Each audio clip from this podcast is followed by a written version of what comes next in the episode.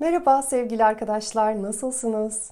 Bir arkadaşımız inançların sarsılması ile ilgili ne düşündüğümü sormuş ve ben de bu konudaki fikrimi söylemek istiyorum. İnançlar çok önemli bir konu çünkü inançlarımız bizim nasıl bir hayat yaşadığımızı ve yaşayacağımızı belirliyor. İnançlar düşüncelerimizle ilgili. Ben bu konunun tartışmasız şekilde bütün kalbimle böyle olduğunu düşünüyorum dediğimiz durum. Ancak inançlar her koşulda yüzde yüz doğru olmayabilir. Onlar kişiden kişiye, toplumdan topluma değişiyorlar. Nasıl bir ailede yetiştiğimiz, bizim genetiğimiz yani mizacımızın nasıl olduğu, doğamızın nasıl olduğu, hangi toplumda büyüdüğümüz, nasıl olaylara maruz kaldığımız, inançlarımızı şekillendiren etkenler, belki aklıma gelmeyen başka etkenler de vardır muhakkak ki. Benim bakış açımla sıkı sıkıya bağlı olduğumuz, bize güç veren inançlarımız olmalı. Mesela ben olduğum halimle çok değerliyim. Çok değerli olduğum için olabilecek olanın en iyisini hak ediyorum. Bu nedenle en iyiye ulaşmak için çabalıyorum. Veya başıma evet olumsuz şeyler gelebilir. Ben bunu engelleyemem. Bütün dünyayı kontrol edemem. Ancak geldiğinde ben çözüm de bulabilirim.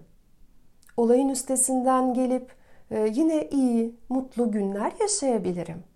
Benim bunu yapabilecek zekam var, yeteneklerim var. Mesela evrensel yasalara inanabiliriz. Onlar hep çalışırlar istesek de istemesek de. Tabii onların çalıştıklarını fark etmemiz için onları doğru ve derinlemesine anlamamız şart. Mesela ben dünyaya sevgi verdiğim sürece dünya da bana sevgi verir. Benden nasıl bir enerji yayılıyorsa benzer enerjileri kendime çekerim. Bu tarz inançlar bize güç verirler, bize enerji verirler. Hayat yolunda ilerlerken bize kolaylık sağlarlar. Bir de hayatın getirdikleriyle sarsılacak veya büyüyebilmemiz için zaten sarsılması gereken inançlar var. Eğer hiçbir inancımız sarsılmazsa biz gelişmiyoruz, farkındalığımızı geliştirmiyoruz, ruhsal olarak büyümüyoruz anlamına geliyor. Düşünsenize bir bebek doğduğunda kendini annesiyle bir görüyor. Kendinin farklı bir bedene sahip olduğunun farkında değil ve bunu anlamaya 3-4 aylıkken başlıyor. Bebeğin bu inancının sarsılmadığını düşünün. Hepimiz annesi olmadan hiçbir şey yapamayan e, varlıklar oluruz. Anneye yapışık yaşarız. 3-4 yaşındayız. Bir şey yapmak istedik ama boyumuzdan büyük bir iş ve babamız sen yapamazsın ben yapayım dedi. Yapamayacağımıza inandık. 30 yaşına geldik. Hala yapamayacağımıza inanıyoruz. Bu inanç bizi sınırladı.